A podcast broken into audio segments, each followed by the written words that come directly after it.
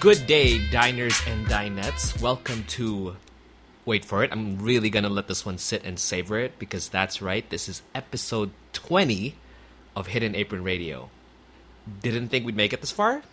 Well, neither did we. So, to the hundreds of you who have been downloading our episodes, we know not who you are or where you're from or what you did as long as you love us. Sorry, I had to do that. Bad joke. It's 4th of July. I should be outside, but I am going to finish this episode because I'm really excited that we reached this milestone. All I'm trying to say is thank you so much for tuning in, and we hope that these episodes are, at the very least, educational and hopefully as inspirational to you as they were to us. This week's episode highlights the many things that characterize Hidden Apron tangents, twisting, winding paths, serendipity, and success success in air quotes, and not entirely being sure where these delicious roads will lead us in our lives. Our guest today is Seth Syberg, who was someone who caught a room full of listeners at a Food Tech Connect event here in NYC. Check them out, by the way, if you haven't been to one of their events, uh, including my attention with his story of how he founded, ran with, and grew his company, Cocoburg. Cocoburg produces what they call the world's only raw, vegan, paleo, gluten free, soy free coconut jerky, which, by the way, is sourced, handled, and produced in the Philippines. Filipinos, what up? It tastes great, if I say so myself. They go with the motto just eat real food. So, okay, you might be thinking, Seth is probably some hipster warrior vegan who bikes everywhere and wears Vibrams, hellbent on changing how people eat. Well, there is some truth to that. Seth does describe his diet as veganish. He does bike competitively, and he does want to use Cocoburg to offer people healthier snacking options. But Seth also spent two decades in the world of tech doing everything from app slash database development, programming, consulting, and even teaching. He just describes himself as a complete dilettante, having done things like become a car mechanic, a woodworker's apprentice, even a CTO for an e commerce platform for small farms, and with this current venture, an entrepreneur. A label he himself did not realize applied to him until a year into running a company. He literally just took an idea, ran with it, and woke up one morning realizing, wow, I have a small business in my hands. Now his product is in Whole Foods, it is retailing nationwide, and is creating lasting change for his partners in the Philippines.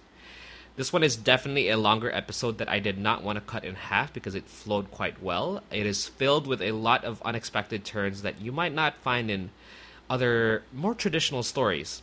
We talk about a programmer's brain and a programmer's approach to recipe testing and building a business, to things that you might not put together, and how testing for failure actually led to massive success. The dilemma of educating consumers about a product they've never heard of so think about Henry Ford when he said, if I asked customers what they wanted, they would have told me we'd like a faster horse. Uh, we also talk about product development and operations overseas, the challenges of operating in the Philippines, and why the right thing isn't always the easiest. Oftentimes, it's not the easiest, actually. Uh, how he uses business for good, and you might be thinking, just what the hell even is coconut jerky? Seth is just another example of how there are many, many, many roads to your destination and you don't have to fit the textbook formula for your given field. So play a little. Give this one a listen. Again, thank you for keeping us rolling on this unexpected ride of a podcast. And now, Seth Syberg. Seth, welcome to Hidden Apron Radio. I'm excited that you're finally here after we met several months ago. Many months ago now. Many months ago. Yeah. And you just told me it's National Jerky Day. Today is National Jerky When Day. When did that? When did that? Okay, so I gotta be honest here. I don't know anything about it. It just, like, one of my look this up? my my social media um, and marketing intern told Yeah. told me about it last week, and then we were like, okay, We're gonna we got to get a com- campaign together. Yeah, so we reached out to our friends over at, at Louisville Vegan Jerky, and we're like, guys, we've never done any sort of collab. We've never Yeah. done any giveaways together. You know, Why not? Let's let's band together. We're like two small startup-y vegan jerkies. Yeah. let's do something. And It they were like super into day. it. It's like a perfect. It's the perfect timing for it. Yeah. Uh, why don't we begin with your background actually? Because since we're here at my day job, which is a tech company. My first question would be: well, I looked through your LinkedIn and, and saw everything you're qualified for, and I would have, if I just stopped at the tech side, I would have said this guy's going to be like well, you were CTO, you're going to be CTO for the rest of your life, right? Everything from like app development, database development, product management, you did all, you even lectured.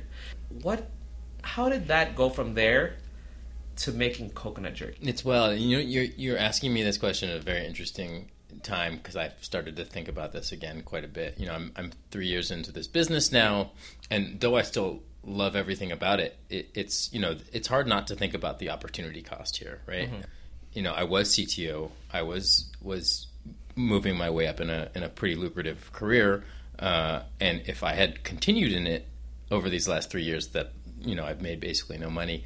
Uh, yeah. things would be very different for me yeah, financially yeah, yeah, right now. Um, so so it is it's an interesting interesting question, something I've been thinking about.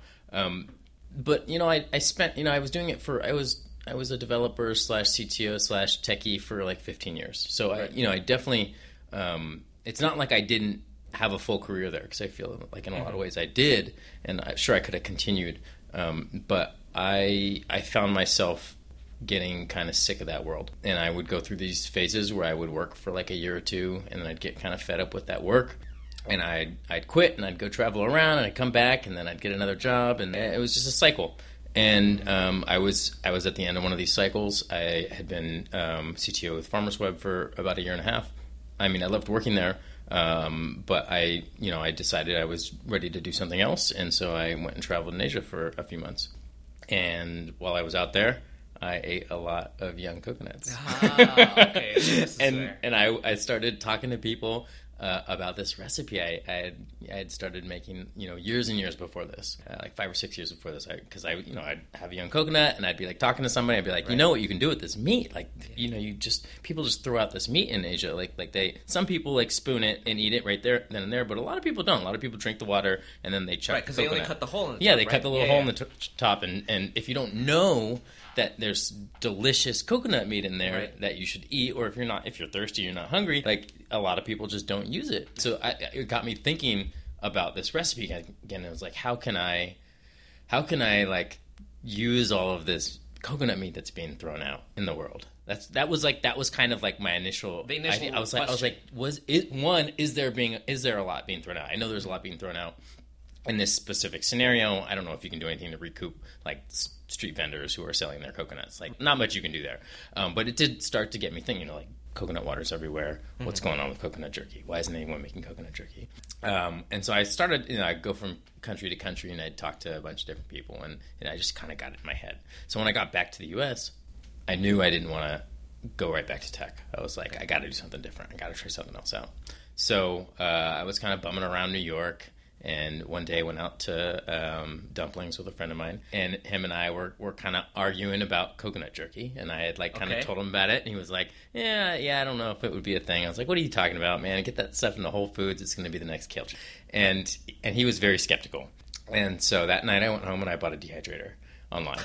impulse. I impulse bought a, a, a, dehydrator from Costco, yeah. and uh, arrived the next week, and I kind of just started. I don't know what took me, but I was like, all right, I'm gonna like start making some recipes. I'm gonna see what what happens here. And what I thought was gonna be like a couple days of like playing around in the kitchen turned into like a month of like intensive recipe development. And you know, I had like by the end of it, I had 60 recipes that I that many variations variations that I had had created, dehydrated, different different. I would vary different components of the of the marinade. I, I, was trying really hard to keep it totally raw, totally soy free, totally gluten free, right. um, and so that was really difficult. So I would I would try things like I would soak uh, mushrooms overnight, and then I would I would try to puree them, and then I would try to use that as that like umami flavor um, in the uh, in the marinades. And man, I tried a lot of stuff. I tried a lot of stuff, and I settled on uh, on three flavors and everything else was was not a disaster, but everything else paled in comparison to these three. Started uh, handing them out to friends and family, and people were like, "You you've got something here, man. You got." What happened to your skeptical friend? Uh, he, him? him and I were we, we were like the kind of friends that we only see each other like once or twice a Ah, month. So okay. he didn't really know I was doing this stuff. I think I like Yeah. kind of mentioned it. Yeah, yeah, And yeah. then I I put the Kickstarter together and sent it to him, and he was like, "This is awesome. Let's see what happens, though, right?" And it was only like a week later that we had hit our funding goal, and you know, ended with over 515 backers and uh, 130 percent of our goal. Um, and the funny thing is, my buddy Spencer, who who this whole story is is about, after he saw the success of that, he did his own Kickstarter. No way. Yeah, and now he's about to start his second Kickstarter because he had a hugely successful pro- uh, project called the Public Radio, which is a really cool um, radio that gets one station that's in a little jar. It's really awesome. You should check it out. Anyways, so it was funny because like he inspired me by being kind of a naysayer to like Yeah. start the the Kickstarter in the first place, and then I inspired him to start his own Kickstarter. Would you, would you describe yourself as the type of person if someone says like you can't do this, you, you'd be like, mm, let me check that out. Definitely. Okay. Yeah, yeah, yeah. Okay, Yeah. To me, the the challenge is like that. That's gonna get me going. Okay, good. I, I like this because your answer basically s- sets up the foundation for almost every single question that I've listed here. Nice. Perfect. So I'm gonna try not to get into my tangents too early on, and and I wanted to back up. And you mentioned you got sick of the work. Yeah. Well, what did you get sick of? Was it the hours? Was it just like the mental challenge? Like, well, what about the the uh, the side hustle you may say at the time of, of making this coconut jerky appealed to you more than the tech side? I think I think in a lot of ways I'm I'm just a true dilettante. Um, I uh, I've always wanted to try a thousand things and Yeah. do a thousand things. I mean, the time before this, when I quit my my job, my tech job, like six years ago, I became a woodworker's apprentice for six months. Whoa, and and that like did not come up in the research. you know, or like um, two years ago, I took a little break from Cocoburg, Yeah. and I I just put all my efforts into becoming a car mechanic, and I, I like took my engine apart and rebuilt it, and it took up a month and a half of my life, and it was Yeah. super fun. And I just you know I just get I have very varied interests, and I think being in the in the tech world for too long started to to take its toll on me. That's part of it. The other part of it is is that uh, I really wanted to do something um, physical. I wanted to do something that like I could ha- I could hold in my hands. And obviously, when you're working in tech, it's it's that su- it's super intangible, right? I mean, all those services. It's very conceptual. it's very conceptual. It's cool, but I wanted to make something. I wanted to build something that I could see, that people would see, people would hold, that I would you know I could walk into a store and see it on shelf. you Yeah, know? yeah, something tangible. So, would you say it's just it just was the fortuitous crossroads between eating young coconut, your experiences at Farmers Web, and wanting to do something physical that gave Cocoburg, or was this like when you were a kid, you're like, man, I just No. I want to cook, No, something. I mean, I've always been a, a, a, a cook. I always, I you know, I cook most of my meals even today, um, and all my friends know that me as somebody who like cooks for everybody. So, so in that way, like making food and making recipes has always been like near and dear to me. Um, but there was never a moment, even a year after the company started, there was never a moment where I said I want to be a food entrepreneur.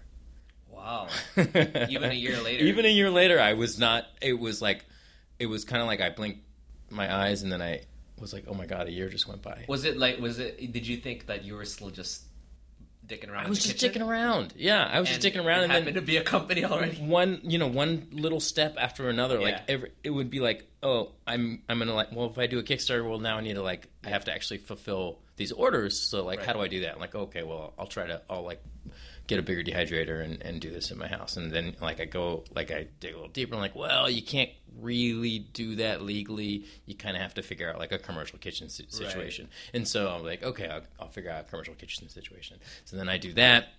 Like, well, actually, you need your food handler's permit. Okay, so now I got to go take a You food were handler. flying by the seat. It was just Yeah. and, but every day, every time I solved a problem, I would uncover 15 new problems. And so I never took the time to sit down and say, wait a minute, you are well, you are going down a path that you like, you should probably like think more about whether or not you want to go down this path because you might in two years have a successful company that you're responsible for now. Right. And and that never it never really crossed my mind. And it's funny because people did stop me and say, you know, you're building a company right now. Mm-hmm. You're on your way to building a company, Yeah. and and and You didn't hear that? It's not gonna. It's in my head. I was still like, you know, I was just another one of those those guys who thought that I had the unicorn, and that I was gonna build this thing from zero to a hundred in 18, 18 months and then flip it for 10 million and be Yeah. done with it. And you know, and that's that was like the best case scenario. Or it would just flounder and, and I would be done. It never occurred to me that I was going to go through the typical entrepreneur five to ten year plan of like slow growth and like hard knocks and all that stuff. And Did you like, actually think of like sustainability? yeah, oh yeah, Right, just right. like the normal path of a of a small business owner. Was there um because you you also mentioned I was reading one of your interviews uh, with Medium where you mentioned that there were experiences from the tech world that you were able to transfer over that were beneficial.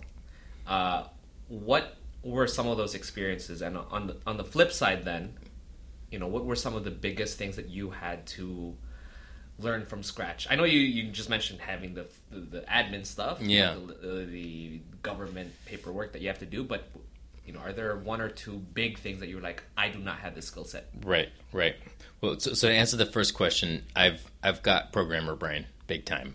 Uh, you know, I, I went to school for it, and I've been you know coding for for you know 16, 17 years now, and it really changes. I think it changes your like your pathways. Like it, your the way programmers think about things is different than most people. Right. Um, and so I think that mentality, um, like my my kind of like my problem, the way I approach problems and my problem solving and my basic strategies around that those things, hugely helpful in this business. Um, in in all over the place in the business, like it, it and so obviously it's a, such a multifaceted world, especially when when you're running a startup and you're doing almost everything. Um, having those problem solving skills is just absolutely huge. What would you, if you could be more specific, what a programmer's brain? I, I know it's a very like Uh, yeah, navel gazing question, but how yeah, do you yeah, describe your own brain? it, it it is it is tough to to talk about, but there's a there's like kind of like a systematic way you like pull a problem together into its component parts and then Okay. attack each one Right. um, in a very logical, uh, you know, if this then that way. Got you. Um, Rather than like if they abstract. like- yeah, yeah, I, yeah. I don't, I don't know. It may part of it's just organizational skills. I think Yeah. you know one of the things that programmers, good programmers, are good at is they're very, very organized. And and when you're juggling 150 tasks, uh, you know, in in a couple weeks, like that is crucial. That's super crucial. Um, some other places, I think it came out. You know, I, I came from like an agile background, Mm-hmm. A/B testing, all this stuff. So like kind of kind of taking things with a real agile methodology, um, doing just enough, just in time. Mm-hmm. Like um, prototyping and stuff. yeah, prototyping, all that stuff. Like um, you know, not never planning planning too far ahead, never planning too much, but like you know, trying to to build things piecewise um, in in little little sprints. How do you how do you then reconcile that with the, the pure bureaucracy of it? I mean, I'm sure that must have driven you mad. Like, Yeah. How do you, how do you reconcile? Suddenly, there's five forms to fill out. it's it drives you insane, especially when when you have to fill them out with you know on a piece of paper and Right. then mail them in. You're like, come on, give me a break. Get a form together. Yeah, Get a yeah, web yeah, form together. Let's run the not- script. I mean, you, the, you I can't help but see the inefficiencies all over the place in bureaucracy in the food business and the in the way things work. You know, my our biggest uh, customer. Um, you know who who is our distributor that services Whole Foods? Like you know we have to mail in our invoices. When I learned about that, I like I it I had to like step away for like ten minutes. I was like I have to I have to I have to you let me get this straight. I have to print these out and put them in an envelope and put a stamp on them Yeah. and then send them to you and then hope they get to you. Yeah. I can't just email them to you. And they're like, nope, gotta send them. And there's actually this really amazing moment where I was like, okay, well, what if I have multiple invoices from the same place? Do I have to send them in multiple envelopes? And they're like, no, no, no, no, we're a green company. You can send them both. Wow, like drop in. But yeah, I mean, like, how do you over time? Do you just get used to it? you or get used to it, yeah. Yeah. You get used to it, and, you, and I mean, it's a it's a steep, steep learning curve. You don't attempt to like tell them, you know what? Let me institute this system for you. They no, they're especially guys like that. They're such behemoths. They don't. You're you're such. You're nothing to them. Yeah. So like they're not going to change anything for you.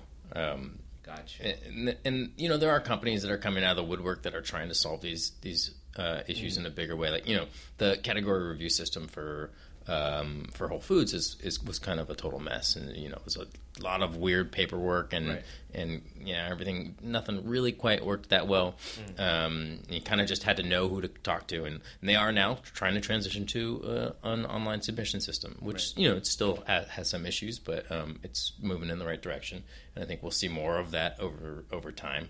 Um, but it's still like it's still in the dark ages, and obviously the bureaucracy is even more in the dark ages. Yeah, yeah. So it's more like a choose your battle kind of. Yeah. Or you don't want to fix it. Totally. Their envelope system. Yeah.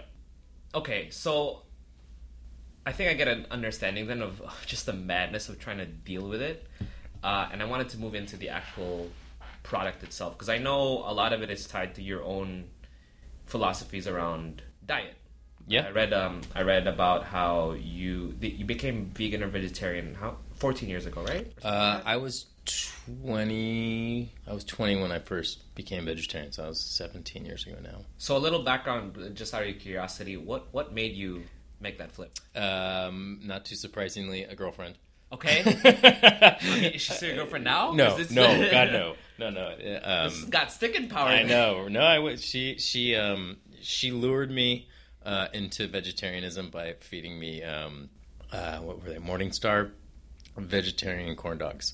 Wait, Mor- oh, okay, wait. Morningstar is a. sorry, It's a brand, yeah, It's yeah. brand. Yeah. And you really like these corn dogs. I thought they were well, okay, they're like they're corn dogs, so they're Yeah. like basically deep fried. Yeah. And they've got like some weird hot doggy thing in the, in the middle, middle, of yeah. and, and you know, it's not that hard to make a, a vegetarian hot dog taste like a hot dog. Yeah. Hot dogs are already like pretty weird. Uh, and then you just smother it in ketchup, so it's like it was kind of hard to go wrong. Yeah, yeah. Uh, it was a very smart move on her part to introduce me to vegetarian food this way. Gotcha. Um, and so that just kind of opened my my mind to it a little bit. I was like, wait, if I can eat this stuff, which is basically you know vegan junk food, uh, I can go vegetarian. And it was important to her, and and I said, you know, it's definitely easier to be in a relationship with someone when you have the the same dietary. Uh, Sure. preferences, Sure. um, and so I just went for it, and you know, even after we broke up, uh, it, it basically stuck. Um, I will say I, I haven't been a strict vegetarian for the whole 17 years. I've I've tried a lot of different diets and a lot of different body hacks. That's actually what I wanted because I, I kind of dabble in that now. I mean, Yeah. not to the extent or in the length of time, but um, was there a specific approach that you took of like, hey, this is the next diet I'm going to try? I'm trying to see how you got from there to your current Yeah. you now. Well, so so yeah, I, I don't. I, I think at some point in my very early 30s, I started to realize that I was going to have to start paying attention to what I ate if I wanted to stay in shape. Gotcha. Um, and so, you know, about the same time I started going to the gym, uh, I started thinking more about food. And, you know, I, I basically hadn't, I was basically like a pizza and like, you know, fried food eating guy for Veg- vegetarian, vegetarian junk food. food for a long time. Okay. For, for a good, you know, like 12 years. Yeah. And, uh, you know, I started putting on a little weight and I was like, all right, all right, Yeah. hold, hold your horses.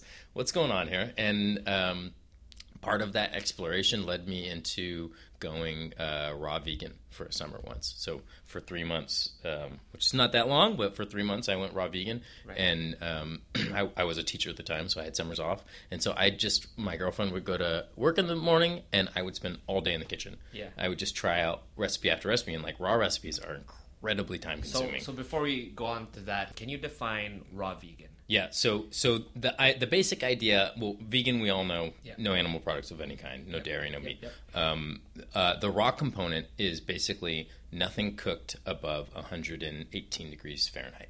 Reason being, Um, that well, the the basic premise is that uh, you kill a lot of the healthy enzymes and and Sure. other nutrients when you um, when you cook food.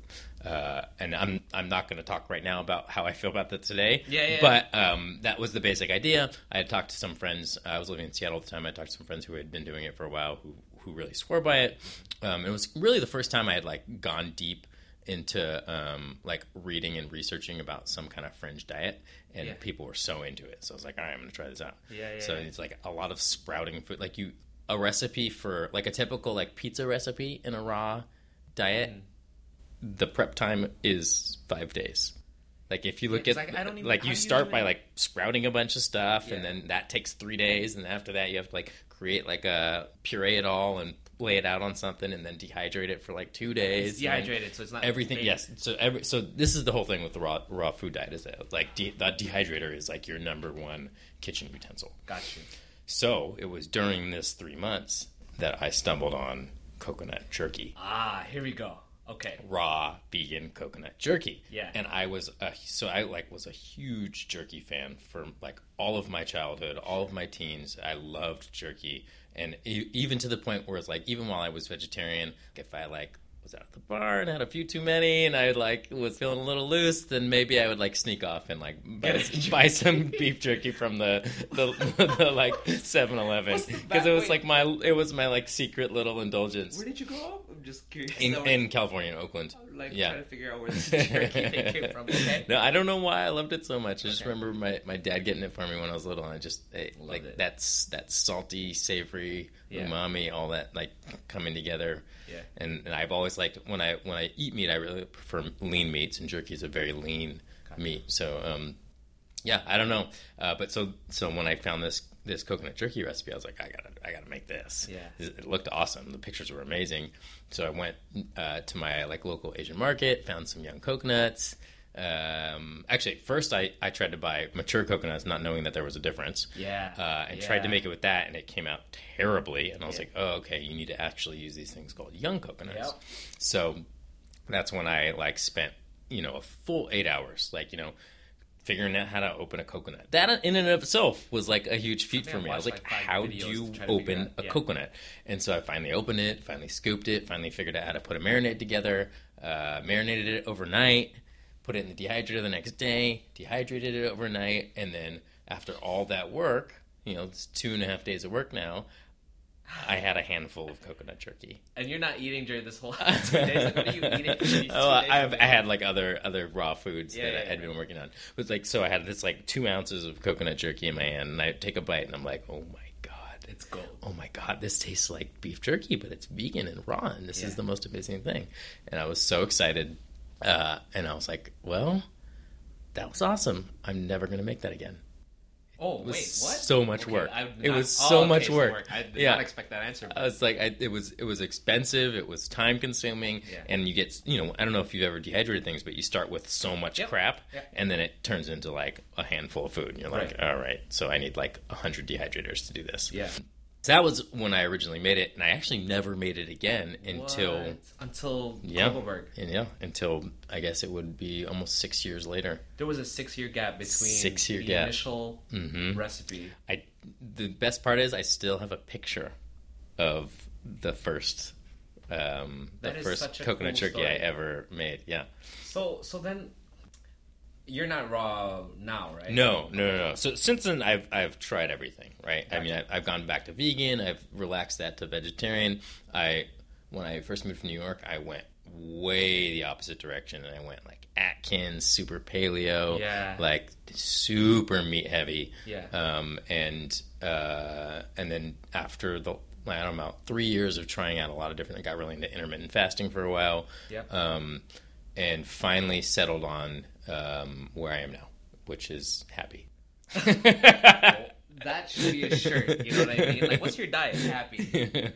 What would you describe it being closest to right now? I call it veganish. Veganish. Yeah, um, I call it I ninety five percent vegan. Yeah. Yeah. So so here's a ch- tangent. Oh, before I go into that, I I, I will say that jerky was like a guilty pleasure to me. Yeah. Because the only Yeah. I grew up in Saudi Arabia, and the only ones we could get from the states. Uh huh. And so my Uh-huh. first flight to America, I brought two sticks of beef jerky. Nice. And I got held at the airport for like two hours because it came on the X-ray, and they were like, "What's this stick?" And they saw it was meat, so they were like, you know, like, I told them it was meat, so they held me there, and then they realized like, oh, this is imported from the states, you can go through. So I have like uh, a, a feeling with jerky now; it's like a guilty pleasure just Yeah. to have him here and Yeah, yeah. took him away. But going through those many diets, yeah. if someone were to tell you, you know, like I'm considering looking at my health better and and picking these diets, like are there some criteria that someone should look at when evaluating a diet, or is it literally like you just got to test it out? Man, I, I, I do think you got to test it out, Mm. and but I think the the answer is usually much simpler than than people you know think. And I, and I think at the end of the day, I mean, there's a reason why our slogan for this company is just eat real food. Mm. That's really what it comes down to. Like, you know, Michael Pollan said it amazingly. Everyone always you know quotes him all the yes. time on that on this yeah, stuff. Yeah, and and it's it's true. Like just eat real food and you're gonna feel good. Yeah. Like like mostly plants. Yeah, mostly plants. Yeah, mostly leaves. Um, you know, and and like there's like the first 90% of the answer to that question is really easy mostly eat real food yep. uh, a lot of vegetables and then the last 10% is the stuff that is really personal right um, like you know some people some people can go vegetarian or vegan and their bodies are fine and and they're for whatever reason they don't need a lot of protein uh, and they do they do great or or that you know vegan proteins work really well for them some people uh, and I've experienced this myself, will go on a strict vegan diet and I don't know, the protein craving is real. Like yeah. you can feel it. You yeah. can feel it and and it happened to me and you know the place I landed was I eat a good amount of eggs. Um, I eat only pasture raised eggs, yeah. but for what that's worth, you know that's another conversation. and I do eat some some fish, mostly sardines and that's just kind of that's become my my happy place for food. Was your benchmark then just like how you felt? for, for the most part, for the most part, yeah. Um, it, it, wasn't super data driven. I, though I would have loved to be able to do that. I don't. I don't think I was. I don't have enough time to to no, put into my own diet to make it think, super uh, data driven. I think you still got more time to, experiment than more yes. people do. Yeah, anyway. yeah, for sure. Um, so then I'm trying to see how does that fit into the inception of Cocoburg at the time. So at the time, could you compare what the industry looked like? And by industry, I'm just defining it as vegan, yeah.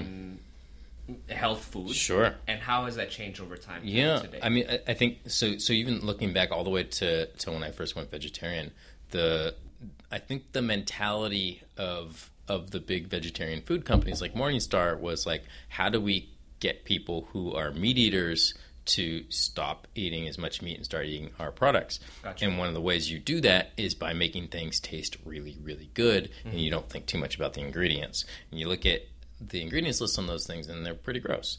Yeah. Don't get me wrong, I love them. I, I, am glad those products exist, and I think they're they're delicious. I don't want to eat them very often. I think over over the years, people started to realize that that stuff wasn't making them feel very good. Um, so uh, you know, looking back to about three years ago, when I looked at kind of the snack food landscape, uh, I felt like, I mean, not just for vegetarian and vegan foods. I mean, the snack food landscape in general was pretty terrible. Uh, and I think we've made some strides, but you know, generally speaking, you've got a lot of highly processed foods, and, right. and you know, this is no, not news to anyone.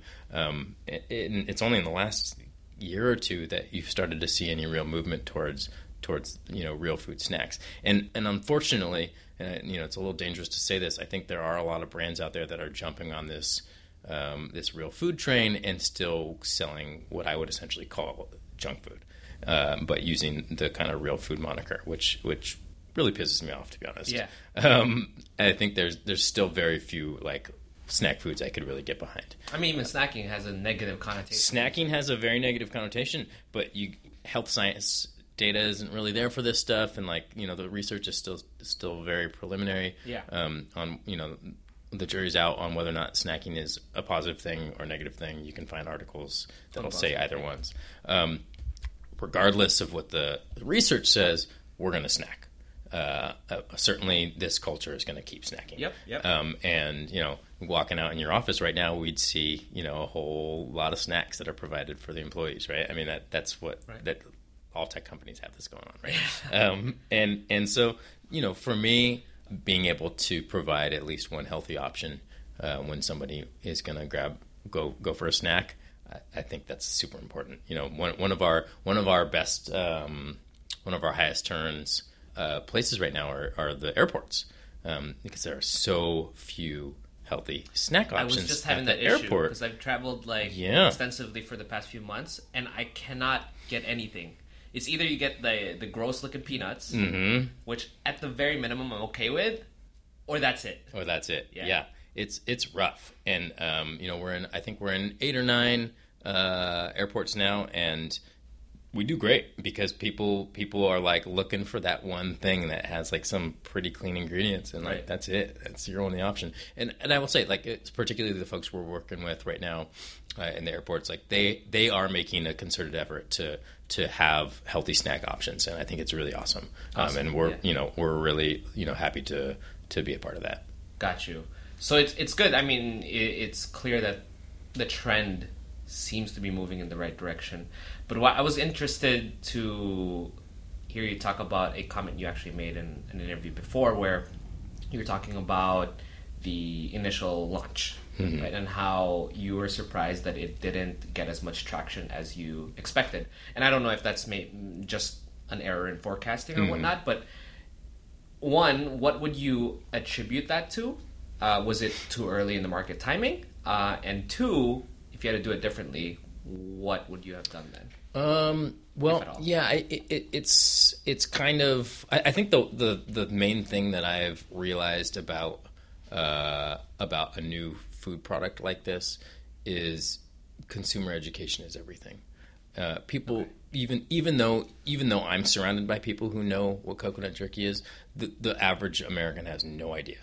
Right. Totally hasn't heard of it. It 0.01 percent now of Americans maybe have heard of it. Right. So the vast, vast, vast, vast, vast majority of Americans have never heard of coconut jerky. They're going to pass it by on on the shelf without giving it a second look. Um, so. Um, learning it's been a very difficult uh, learning process how to increase consumer education how to actually uh, let people know it's out there and, and draw attention to it on the shelf. And a lot of that also comes down to placement right? We, I, I walked into stores um, where it's in the back aisle on the the hanging spinny rack under a bunch of Jack Link's beef jerky, and and I'll go in. I'll go in a week later. You know, the, you know, whatever the stalker sees jerky, puts it, puts it there. You know, I can't really blame him. Yeah. Um, I go back in a week later. It hasn't sold a single bag. This is Yeah. a true story, actually. Uh, a store I went to in Brooklyn, uh, near my house, and so that day I went and got a grocery basket. I pulled all of our jerky off of the uh, beef jerky um, spinner. I walked over to the produce aisle. I moved some. Uh, No way. yeah, I moved some dried like mango or something aside. Put all of our jerky up. I went one. I went back one week later and it was all gone. What? Every single one of them was Can sold. you? I, I'm. I don't know. I'm. I'm ignorant of the process, but can you not tell the soccer where you want it to be? Uh, I mean, at, at the end of the day, you, you know, you're gonna, you, you know, we we only have like 250 stores right now, but you know, let's say we grow to two, three, four thousand in the next couple of years. Like, how do you communicate with that stalker?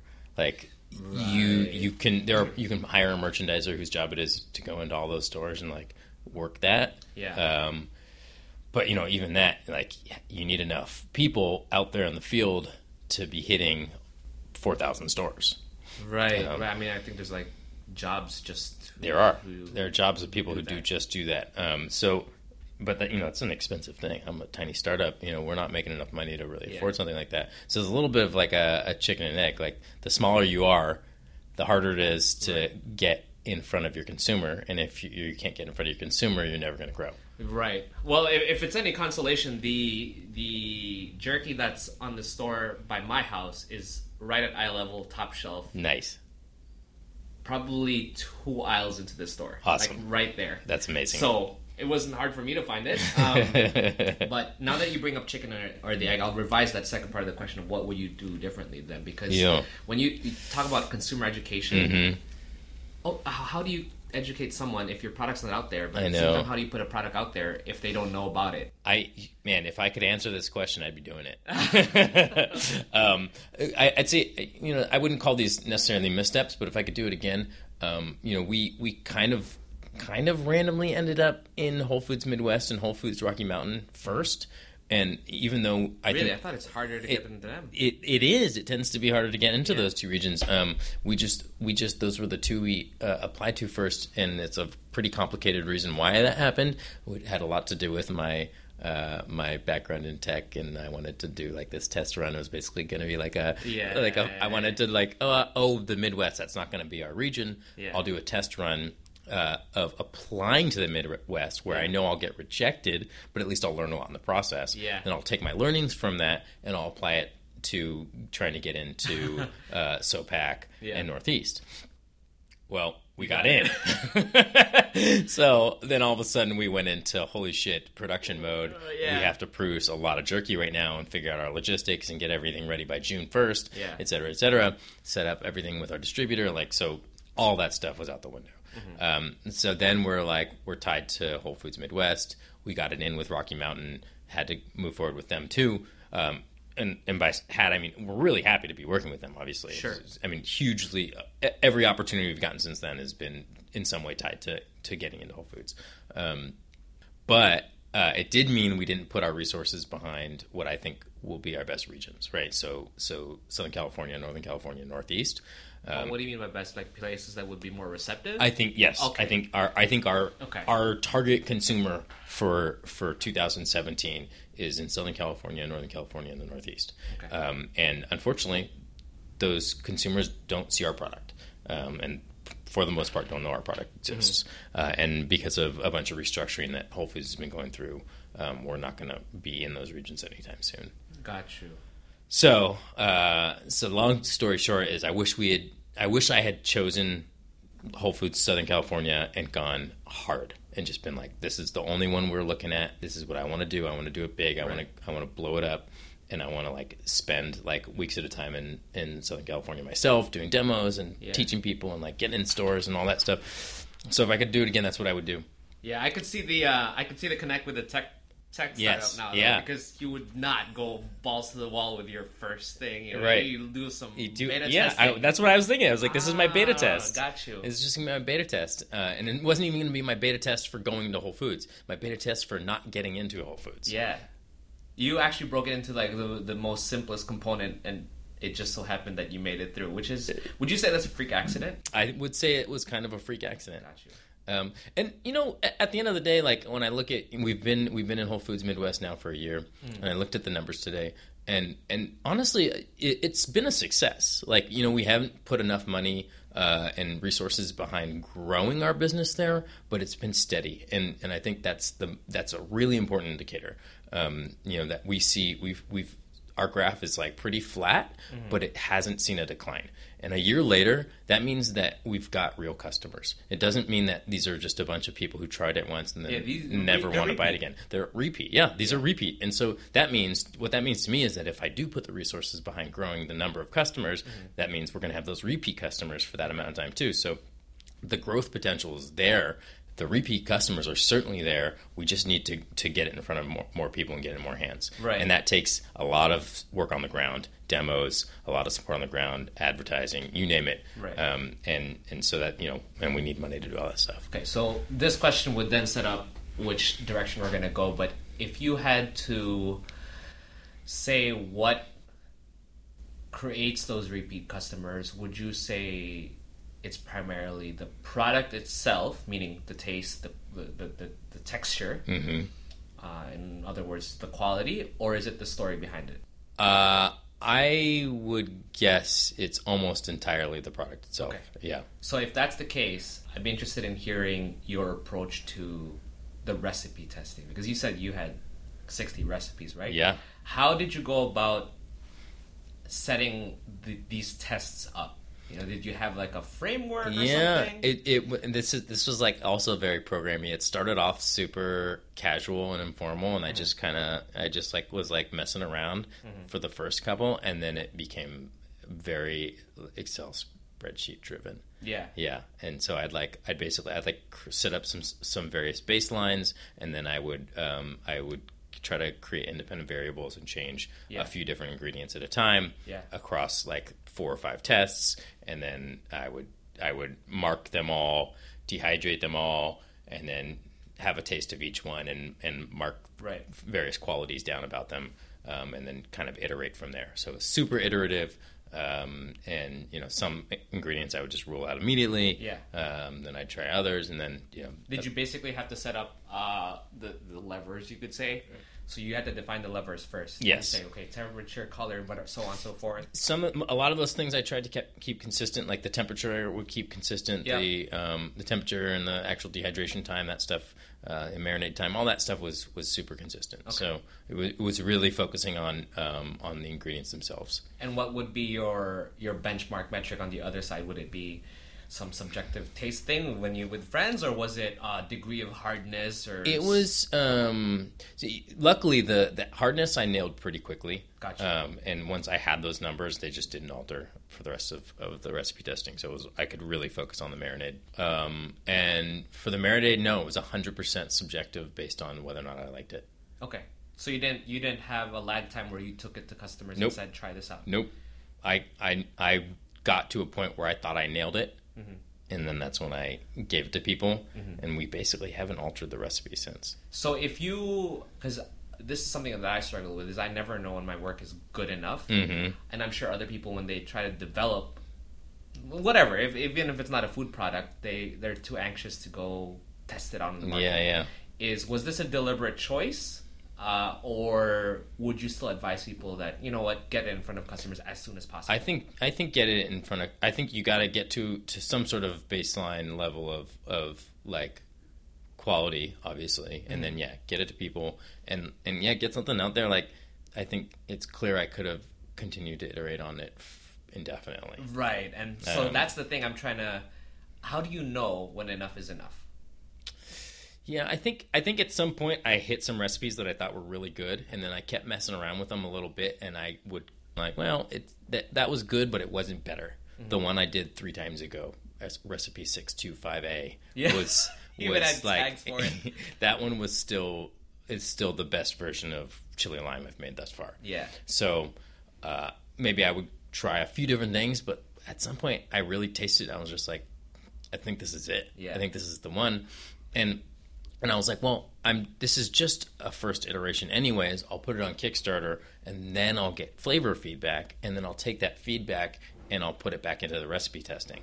What's um and I don't know if I'm I'm going to answer this question before I even ask it, but I saw some uh, I think you said that the most surprising feedback you got was to develop an unflavored one. Yes. Was that definitely the craziest one that you've seen? Yeah, I, I think the thing I've known about coconut jerky so for so long that it, it's been hard for me to put myself back in the shoes of someone who's never heard of it. Yeah. Uh, and so coming to it as as a as like a consumer who's never heard of coconut jerky, it's such a different experience for them. Um, they see, you know, I what what I remember the first few times this happened, it was actually kind of I felt I was almost annoyed. Uh, people would taste it and they'd be like, "This tastes like meat," I thought and I go, whole point. "Yeah," and I would I would be like, "Yeah, thank you." yeah.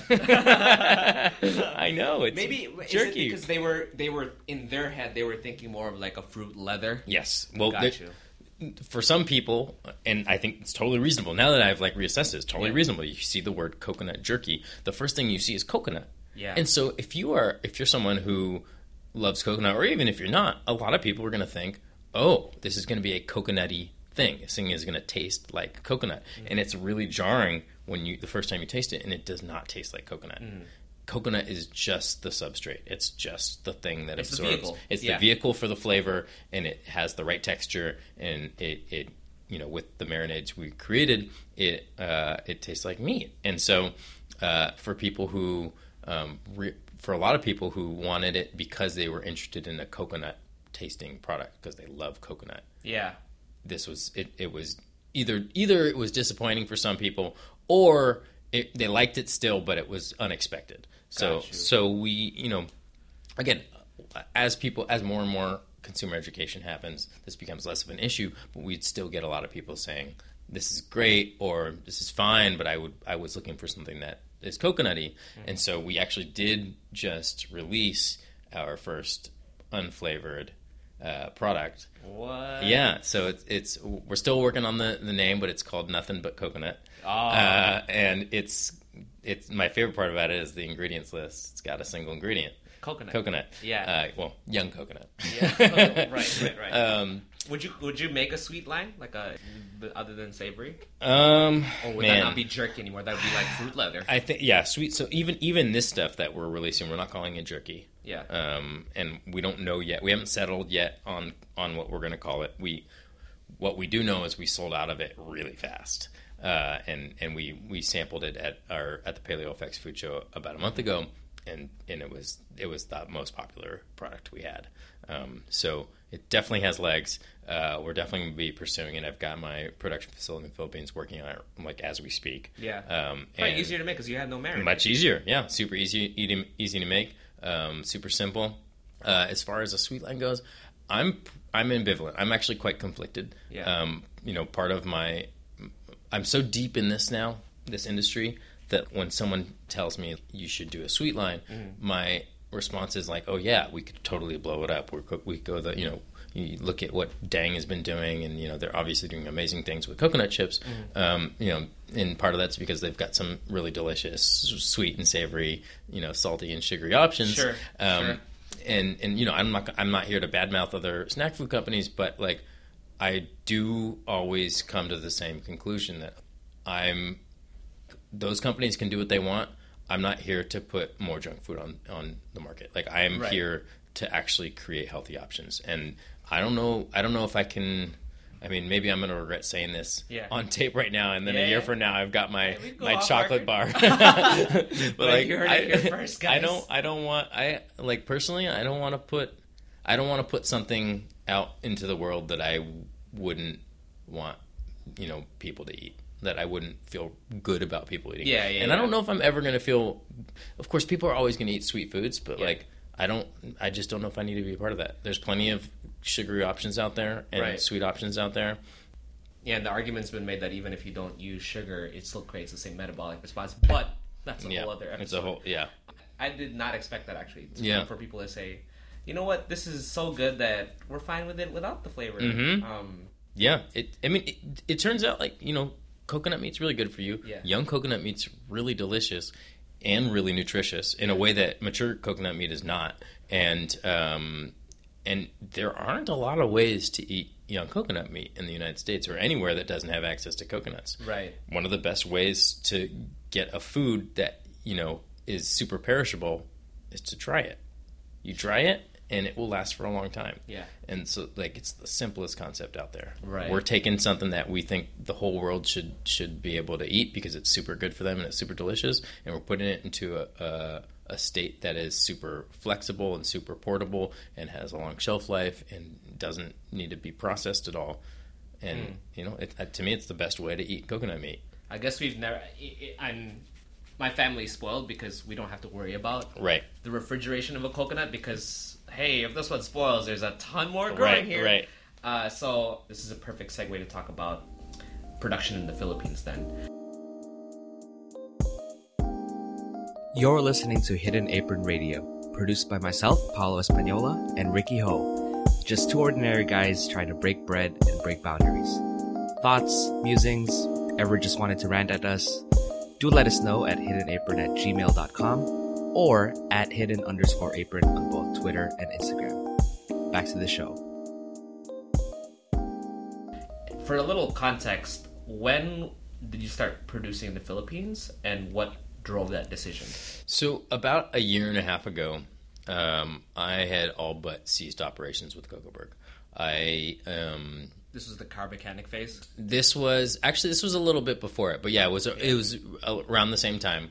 Uh, I I had I had a few months before that I'd shut down our, our kitchen in Brooklyn Yeah. after realizing like there, there's just zero way to make money on in this product. Sure. Uh, and I, you know, we'd sold out of all our stock, and I was just kind of like, I was very, I was like 1.5 feet out the door, uh, and um, know, I'd probably work on it like a, a couple hours a week, and I was doing like these kind of like mini feasibility studies. Um, which was just a lot of inter- internet research on like and like talking to a few different vendors overseas, like how can we pull in enough coconut meat to hit the price point we need to hit.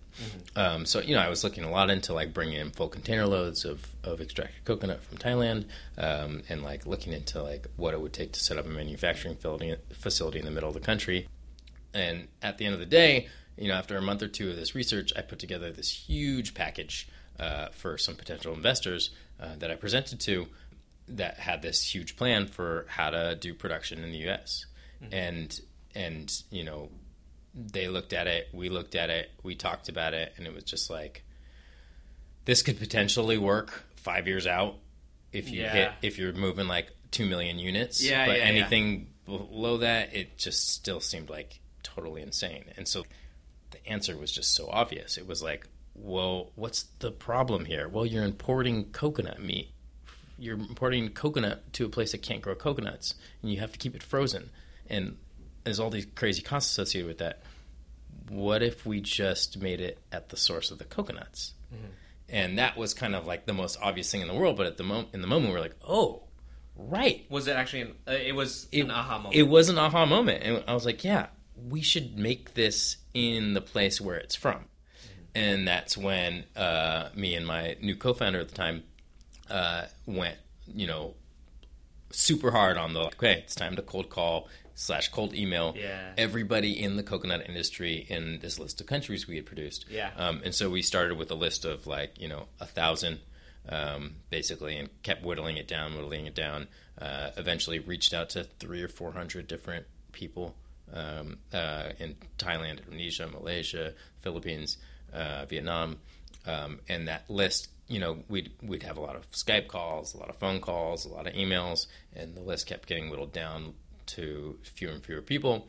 Uh, and at some point, we were down to like maybe 10 who were all starting to seem really viable. And there was one that just stood out and um, was super stoked, uh, was clearly had the capacity, clearly had the, the passion, saw our vision, um, and, you know, was, were just really amazing people. That was a, a group in the Philippines who had a successful coconut sugar business, and they um, they basically wanted to. They also had an R and D kitchen. They were doing some mango products and some other things. Yeah. And they wanted to. They they saw potential, and they're like, "Come on out, let's see what happens." And Yeah, so yeah, we bought tickets and flew out to the Philippines, and and three weeks later, we had our first batches of Philippine uh, created jerky. coconut jerky. And where where in the Philippines is this, by the way? So our original, it's just south. It's in southern Luzon, so it's like so- um, we our, our first facility. We've actually we had a facility in Paranaque for a while, and then we actually have a twice as big facility now in uh, San Pedro Laguna. Got you. Yeah. Out of curiosity, because you know the industry better than I do, is that aha moment of let's produce something where the ingredients are from? i do you feel like more companies should be having that aha moment? Because I do know that there's a lot of products where the ingredients are from elsewhere, but they're still imported here. Yeah. and I wonder why It's- some people haven't reached that point. it it you know I, I think I could say a lot of things right now that might or might not get me in trouble with the rest of the world, but Yeah. I'm gonna I'm gonna go ahead and say them. Yeah. Uh, yeah, I think there's a lot of things at play there. I, I think that that this push to um, to have everything made in the U.S. Uh, I I can't say I understand it. You know, when you look at, at, at world economies, the U.S. is doing pretty well. Yeah. Uh, sure, I want everyone in the U.S. to have a job who wants one. I'm not against that. Yeah. But if we have ways to to um, support the economies in other countries that aren't doing quite as well, that maybe we colonized and exploited for a long time, Yeah, yeah. eh, maybe we should consider doing that. And so, if I can create jobs in the Philippines instead of the U.S., I think that's a positive thing. But it's it's not like there's no economic benefit to the to the U.S. Totally. as well. I mean, Totally. this is Yeah. market. Absolutely, but Yeah. but like when you when you look at the need, the, the the need is more in the Philippines than it is in the U.S. right now. Yeah. And and uh, the U.S. centric mentality uh, behind that is not something that I can get down with. And so, made in America to me is not a, a statement that holds a lot of weight. Right, but I mean, politics aside, you you made it sound like if you built in the states, it would the cost would have been astronomical. Yes. and it only made economic sense to build in the Philippines. True. Very true. So, I don't know, It's I- so it's a win-win. right, but so I don't know. Is it really just ideology that's preventing companies from saying, "Hey, the product is right there. Why don't we just?" No, I mean I think it's also very very difficult starting production facility uh, in a place that you know nothing about and you have no connections in a lot more is investment really time. really hard. Yeah. I mean, there is another thing that's going on here. Is like a lot of people are working with with commoditized goods and commoditized ingredients um, that they can buy for really cheap Yeah. and have nothing to do with. Right? You know, you make you can make coconut chips in the United States um, with commodity coconut meat. Um, man, you don't you you will be so many layers, you know, degrees of separation removed from the farmer uh, that like you know you, you're you are you're buying commodity and it's cheap and it's super cheap and and you're not gonna like you know there's no there's no sense of accountability there. There's no sense of Yeah. of sustainability there. And so possibly because we were maybe it's a lucky thing that we're working with uh, a type of ingredient that doesn't that hasn't been commoditized young coconut meat doesn't have a commodity market Yeah. uh, and so we are kind of in a situation where we are forced to to like be closer to the farmer and closer to Yeah. the product because there's you know there's so few ways of getting it um, okay. and that and you know that did kind of force us to to move our operations to the Philippines I think there's a lot of benefits to that though Yeah. The thought just entered my head right now.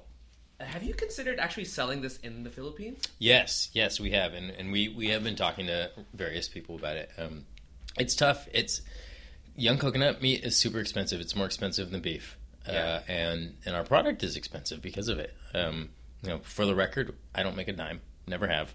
Wait, more expensive in the Philippines or both here and the Philippines? Here and the Philippines, Wow, yeah, more than and beef. and so um, you know the the price point we'd hit there would be for a really premium shopper. Wait, what? How is that more? It, it costs so much more to grow beef. Well, beef is a highly subsidized industry. Okay, in here in the states, Yeah. though, right?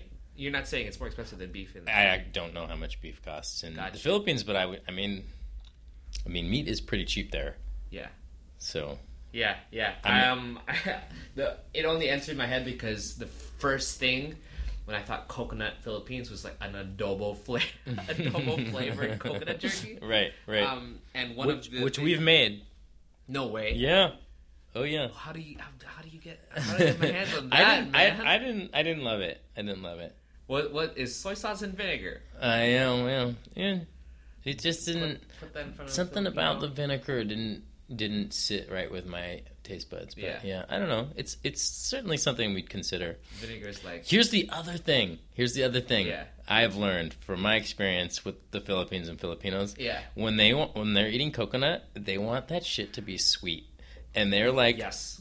th- we've we've sampled it. You know, we've sampled it at the Godspeed Market. We've sold it there, and people are like, "This is like good, but you guys, there's no sugar in this." That's my that's a huge gripe for me is because I don't know what happened, but in the recent years, Filipinos have added sugar to everything that doesn't need it. Yeah. We went to a restaurant, we had spaghetti, Mhm. sugar. Yeah. We had Oh, a savory that's the Jollibee stew. special. Yes. we had a, a savory stew that is supposed to not have sugar.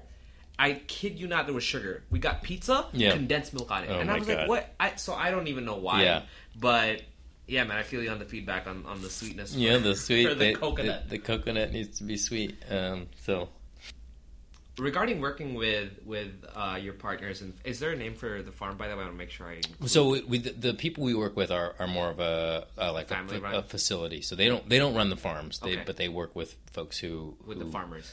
Do you get still a few layers of separation, not as many as it would be. Yeah. Um, but yeah, we, we basically work with some folks in just I think in Santo Tomas who have been around for like 20 years that do they've been suppliers for like the the buco pie makers and, Oh, and a lot of yeah yeah. So um, they, they've been working with buco for you know like 20 years. They have a little family business, so they've got really close relationships with all the farmers in that in that region. And I think you know they, I think they pull a lot from from Quezon uh, provinces as well in Batangas. By the way, for the listeners, buko is young coconut. In case you were wondering what that was, because uh, did not know you knew a lot more about this than I thought. Um, but has I'm curious to know if if your partners have talked about how this business has affected their farmers that they work with, e- either in terms of economic benefit or or perception. I of, think I think a lot. So so you know our our partners in the Philippines are super dedicated to to social good. Yeah. They actually applied for a number of grants, um,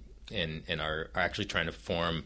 Uh, their business as I think it's the equivalent of kind of like a B Corp in the Philippines. I don't know what it's called there. Yeah. Um, but I got. I'll, I'll I'll put it this way. You know, the, our our work there in this regard is still in its infancy. Um, so so it's hard to tell a, a like a complete story about how we've affected the the lives of this or that community there. Um, but we do have a number of initiatives moving that direction. We're kind of moving backwards though from like the production facility towards the farm instead of the other way around. Yep, Because yep. that's what we have more control over. So so though we're working with with these uh, these folks who, who do work with directly with farmers and, and are making sure that those farmers are getting paid really well. Right now we're focusing on like how can we create more value added steps and jobs around those value added steps uh, for the communities there. So like one one of the initiatives we've been working on is building what we call scooping stations. So scooping scooping the coconut uh, out of out of the shell is like one of the main parts of this process. Sure. Right? You open a coconut, you get the water out, you scoop the meat. One of the things we've been working on is working with uh, a women's group there that is basically a group of folks who are either a little older or single or divorced or whatever, and then most of them aren't, don't have jobs. Yep. Uh, they can't do farming, um, and they just kind of don't know what to be doing right now. And so we visited with some of them, and they cannot wait to to be able to work with something, something like this. Yeah. So. Um. Yeah, and this again, we didn't even come up with this, right? This was our, our partners in the Philippines. They presented this idea to us, and we were like, "This is amazing." So we actually, when I was out there and about a month and a half ago, we went and visited the women's center, and they were we met with all of them, and they were just so excited.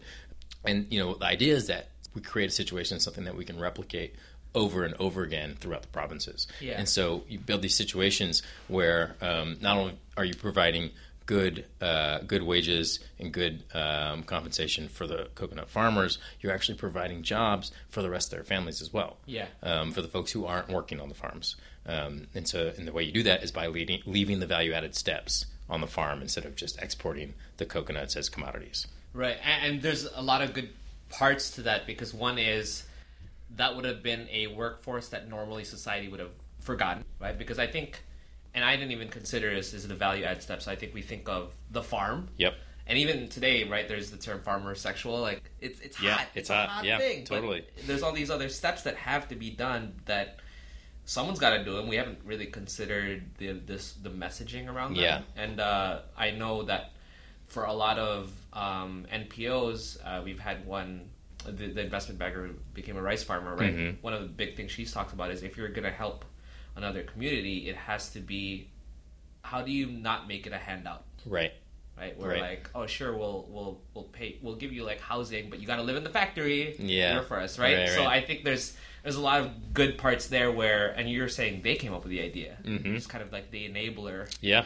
to be able to get out of the way, which which to- which actually speaks to how important it is to have the right partners, right? Like Right. you want you need one of the things we realize is like once we started talking to folks overseas, they couldn't just be producers. They had to have they had to share the vision, but they also had to share the social vision, right? Yeah. They had to to care about what we were doing and care about like the people they were working with, and that Yeah. was like front and foremost in our in our heads when we were talking to them and. It was clear that, that these folks were on board, and, and that's you know it could have just as easily been someone who was just you know interested in the bottom line. Um, is that something that you plan on including in the, in the messaging moving forward? I want us to be. I want us to be super way farther along. But Okay. yeah, I mean, I, I always want to talk about it. You know, I always like. I love the fact that I was able to do that that food event. Yeah. Um, and talk about food labor, um, because it, it's a serious problem. And there's, I mean, the, it's like everything else I've done in this business. Every time I think we're like getting close to solving one issue, Yeah. I like uncover three more.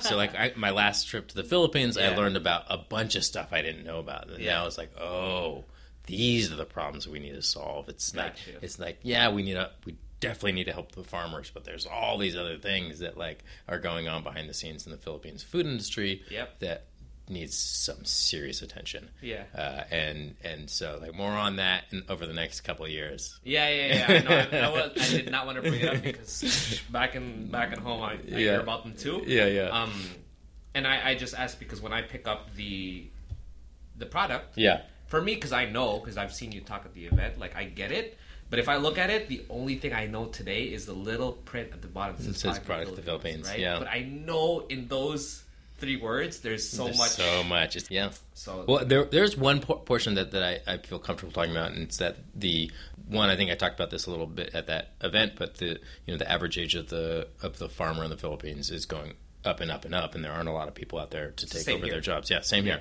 Um, so that's one thing that needs a lot of attention. The other thing that needs a lot of attention, I talked about this at that same talk, is that you know a, it's estimated that a third of the uh, Philippines economy is in some way based on the coconut. Third, that's big. The average age of the coconut tree in the Philippines is now getting to the point where productivity of the tree themselves, meaning the number of nuts they produce a year, is going to start to decline steeply over the next 20 years. Yeah. There needs to be, and this is something they're already doing in Thailand, but there is there's not much of a program for it in the Philippines. There needs to be a massive replanting of coconut trees over the next 20 years, or that entire economy is going to be in trouble. Yeah, yeah, and I think, and this is like a side note. Um, I'll probably include a link just so people can get what I'm talking about. But there's also a, a political connotation behind the coconut, the whole dictatorship back in the Philippines. So I don't know if you know people kind of just don't want to talk about the coconut. I don't know. Oh yeah, I mean there's the agricultural reform Right. stuff that happens, and like yeah, exactly. it's, it's a very loaded. But I, I the the reason I bring up the the story and the messaging is because I think that problem that you saw in the Philippines is not exclusive, right? It's it's how the perception around farming. Right. It looks sexy to the people not doing it, Right. but if you ask anyone, okay, would you become a farmer? It's Right. like, yo, there's too many barriers. So I think I think that's um future episode where I probably will have to recontact every farmer that I've had. Maybe someone can do a roundtable. How do you Yeah. change that. Okay, we talked about the six year gap between when you first started, now you're here, there's, and now you're assessing all this. What does, if you can answer this, what's the end game look like? That has become more of a mystery to me as time has gone More? on. Yeah, not less. I Okay, feel like what was it? What what did the end game like? Uh, I think when I first started, I was. I think I mentioned this. I, I thought, okay, I'm gonna like flip this company in like two years. Yeah, oh, come, okay, come out of it you. with a few million bucks and a successful company under my belt, and who knows what will happen next. Yeah. uh, that feels much more far off at this point, and unclear if it's even what I want as the end goal. Mm-hmm. I don't know. I I feel very. I, I feel like we're in a really crucial time. The next twelve months, we gotta we gotta be able to get the the momentum we need to like grow it like five or ten x. Yep. Uh, and if and when that happens, I think I'll I'll have to really start thinking again about what the end game looks like. Yeah. But at this point, like I don't even want. I, it's like I don't even want to think about it because I want to just make sure we get to the next level. Yeah, yeah, yeah. And um, that's a question that surprising, not surprising now that I think about it, a lot of people don't know. Yeah. Which I think is something that I would still ask anyway to show people not everyone's got this figured Yeah, out. You know, yeah. everyone looks like they do. But in that case, my last question then is the process itself. How do you keep this all together? Are there you know, one to three tactical things that you do to stay sane? How Yeah. do you balance it all out? Yeah, I um I am a total slave to my tools. Uh, in and so like my calendar runs my day. What calendar? Google Calendar? Yep, Okay. Google Calendar runs my day. Um, I use uh, Asana for tasks. Okay. And I use Slack with my team, and those things are all like super important to me. Uh, inbox zero every day. I just got to that last yeah. week. I'm so and happy. and you know it's like my my email i mean my email is my first task list right Okay. and so i open that up in the morning and like i get through the first 30 emails in the first 30 minutes and and then mm, you know i try to keep like that inbox is like it basically runs me Okay, so it's a morning routine thing, morning routine um but at, at night. yeah yeah You uh, do the same at night. i tend to yeah i mean i i'm i probably am tied to it more than i'd like to be Cool. Yeah. Cool. How about for you? How do you? What's your your step away? Is it Um, biking? Is it? Yeah, I mean, I, I'm, I, I do. I think now that I'm three years in, I, I've allowed myself a little more space from the business. So um, I really value the times that I like turn it off, and and like I will sometimes go an entire weekend without looking at my email. What what happens during turning it off? Uh, hanging out with friends, cooking, biking, going out of town, you name it. Yeah, a lot of hanging out.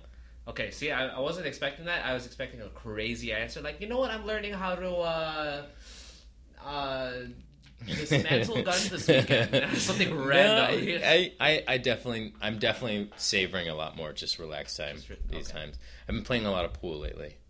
Pool, Yeah, like billiards. yeah, like billiards. Ah, see, I knew there was something there. Okay, so um, I will close out with the rapid fire section. It's Sure. basically I stole this from another podcast.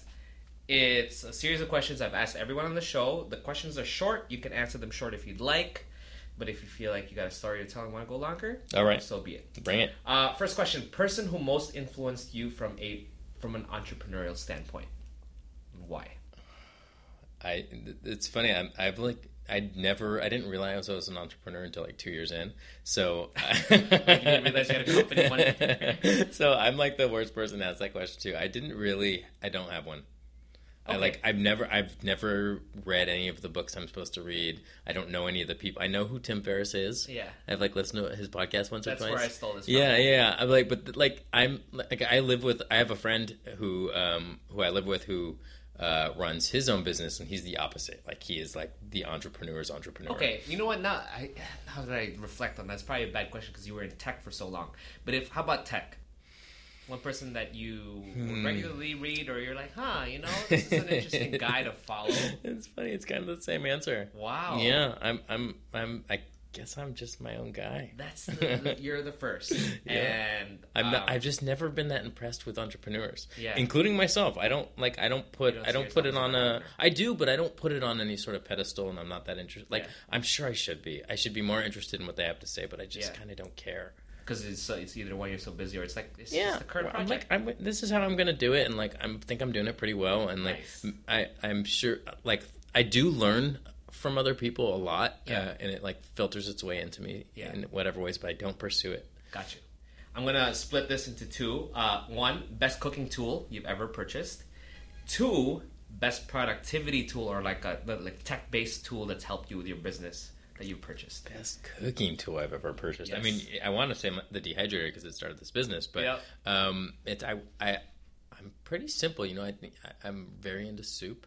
Okay. and so like probably my favorite thing is just just a, a nice saucepan or like a Okay. a pot. Yeah, that's man, like it's all about super basics. simple, man. Yeah, Yeah, I got you. I'm a I'm a I'm a simple chef. That's nice. Okay, how about uh, tech based like a like a tool that helped you with your business? Mm. Um, I've I have found Asana to be super super useful. Did you did you pay for like an upgrade one? No. Has there been something that you paid for? Uh, I mean, we pay for for like Google Apps, but Okay. yeah. I mean, I I, I, I love. Okay, so I I am a huge proponent of of Google Drive and and Google Gotcha. Docs and Google Sheets and like the ability to collaborate live and collaborate on documents and have most importantly have one version of a document Yep. is huge. I worked at orgs that like passed Excel files back and forth, Oh, and like, man, trust me, dude, it's- it's such a nightmare. Like every Yeah. anytime someone does that, I just go, nope, nope, put it in the drive, get a version of it in the drive, Or, and that's or the one like we use. they're passing uh, Excel files without a consistent naming convention. Yeah, Drives me yeah, nuts. yeah, yeah, I bring up purchasing because everyone has access to the free stuff, yeah. but purchasing it means you've actually You've thought about it. yep. and There's a commitment factor. I would if if Asana tomorrow was like, all right, you got to start paying fifty bucks a month. You would. I would definitely keep Got it. you. Uh, probably the same with Slack. Okay. If if I had to pay for it, I would keep both of those. Um, and yeah, and Okay. obviously we pay for Google Drive. Cool. Yeah. Three ingredients to describe you. Food ingredients. And Oh. I, I'm, I'm debating just saying you cannot say coconut, but if you really feel strongly about it, So okay, here's the secret. I don't like coconut very much. Interesting. Yeah, But the, making it into jerky. I love. Yeah, I because I I people come up to me sometimes at food shows and they go, "What is this?" And I'm like, "Coconut jerky." And they're like, "Oh, I don't like coconut." And I go, "No, me neither." Oh, that is the story. Um, okay, so three ingredients. Three ingredients. Um, all right, the first one's easy: hot sauce. Okay. Um, uh, that, but they have to describe me. I guess hot sauce still kind of describes me. Any any particular brand that you like? I'm. I mean, I'm kind of. like all over. I'm all over the place. I'm. I. I mean, I have right now on the shelf. I've probably got six, which is like pretty normal. Okay. Um, man, it's hard to it's hard to describe myself as a piece of food. To be honest, I've never heard someone phrase the question like that. to rethink this, but okay. Hot sauce, Three ingredients. morning star. uh, can I say can I say jerky and not coconut? yeah, yeah, yeah, for sure. Okay. All right, jerky, hot sauce, jerky. um, yeah, we'll just leave it at two, I guess. Okay. Hot sauce and jerky. Really spicy Hot jerky. I got jerky. you. Okay. I do love spicy jerky. Nice. One book, documentary, or basically any resource that if you had to tell the common person you need to read, watch, listen to this, whatever, to enrich your life, what would it be? So, kind of going back to the me not having many like uh, you know people I were I looked up to as Yep, yep, yep. entrepreneurs. I I kind of feel similarly to documentaries and books. I haven't read much of them. Uh, I'll recommend something else that is is like what I like to call vegan propaganda. Okay. Um, there's a lot of good ones out there, and I think this one's a little more palatable than than others. Um, even though I think they're all pretty good. Yep. Uh, I, I'd say go watch Cowspiracy. Cowspiracy. That's on Cowspiracy. Netflix, right? Uh, it is. I believe it's on Netflix. Um, and you know, I think a lot of people, a lot of people still don't really know what's going on in the meat industry, Yeah. and it's it's pretty messed up. I think it's because people, it's gotten to the point where people shut off. It's like an either Oh yeah. argument. Oh yeah. When Yeah. There's different ways to attack this issue, right? And I don't I don't engage too much in my life anymore with with this question, and I kind of I'm you know I know it's such a difficult question for most Yeah. people that I don't I don't, but I I have been telling people to. You know, go watch it on your own time, and you Yeah. decide what, what you want to decide. It's not me talking to you; it's somebody else. Yeah, yeah, yeah. And I mean, even for me, I've I actually apprenticed for a vegan chef, and it's you realize it's it, there's not just one argument. It's not just if, if the morality thing doesn't suit you. Like Yeah. for me, it didn't. Yeah. The environmental thing connected. So I mean that that's the biggest part Yeah. to me at this Yeah. point. I mean, I think there's the the data is very strong. Right. Forget the morality. Forget any of the other parts. The climate change piece is huge. it's sure, huge. for sure. I think that's the only thing mean, that if- actually got me to cut down. If we if we all went vegan tomorrow, climate change would be a thing of the past. I mean, it actually would be. It's We like this Paris thing going. yeah. If you had to reprint your packaging, you had to put one line, and that one line was supposed to distill the story of Cocoburg. What would that one line be? Huh. If it's the line that's there today, eat real food, fine. Yeah. But if you had to reprint this now to describe just what you're trying to do, it's not just just the product itself, right? It's what it, what what you're trying to do. Mm-hmm. What would it be? I mean, it's hard. It, it's hard for me to to think of anything else. I mean, I- just eat real food still speaks really strongly to me. Yeah. Um, it doesn't. It doesn't encompass the whole mission, obviously. Yeah. And and I think I would I would need to think a lot more about it to come up with something that that Yeah, I added mean, that. It's 80-20, right? Yeah, it yeah. encompasses a majority It, of it. it, yeah. Uh, last one is a very logistical question. Where can people follow the story today? Um, well, coconutjerky.net is a good spot. Okay. Uh, our Instagram is fun. So what's Uh, the Instagram? it, coconut underscore jerky. Okay. Uh, Facebook? Uh, Coconut jerky. Anywhere Yep. else? Anywhere else? Um, we have a Twitter that we're starting to ramp up a little more, Okay. and we do have a blog. Um, and Okay. we're just getting content going on it a little is more. Is the blog coconutjerky.net? It is blog.coconutjerky.net. Okay, yeah. so it's linked inside. it's there. linked inside of there, yeah. And it can all also be found by coconut cocoburg.com. I will uh, include those in the show notes. Sweet. Any parting thoughts? Um, did I say just eat real food? Yeah, yeah. I got you, man. I got you. Yes, you did. Well, anyway, uh, I'm glad we finally got this to work. Yeah, thanks for having me, Um, man. This has been great. And I, I rarely attend that event. It's only if I am interested in something. Mhm. And I remember, I think I read like, oh, coconut jerky. I was like, yeah, this will be interesting. But the minute you said the pictures of farm came up, I was like, that's my home. I was just so pumped to get it on. Um, That's so awesome. And the product tastes great. I can speak from experience. So again, thank you, sir. Thank you.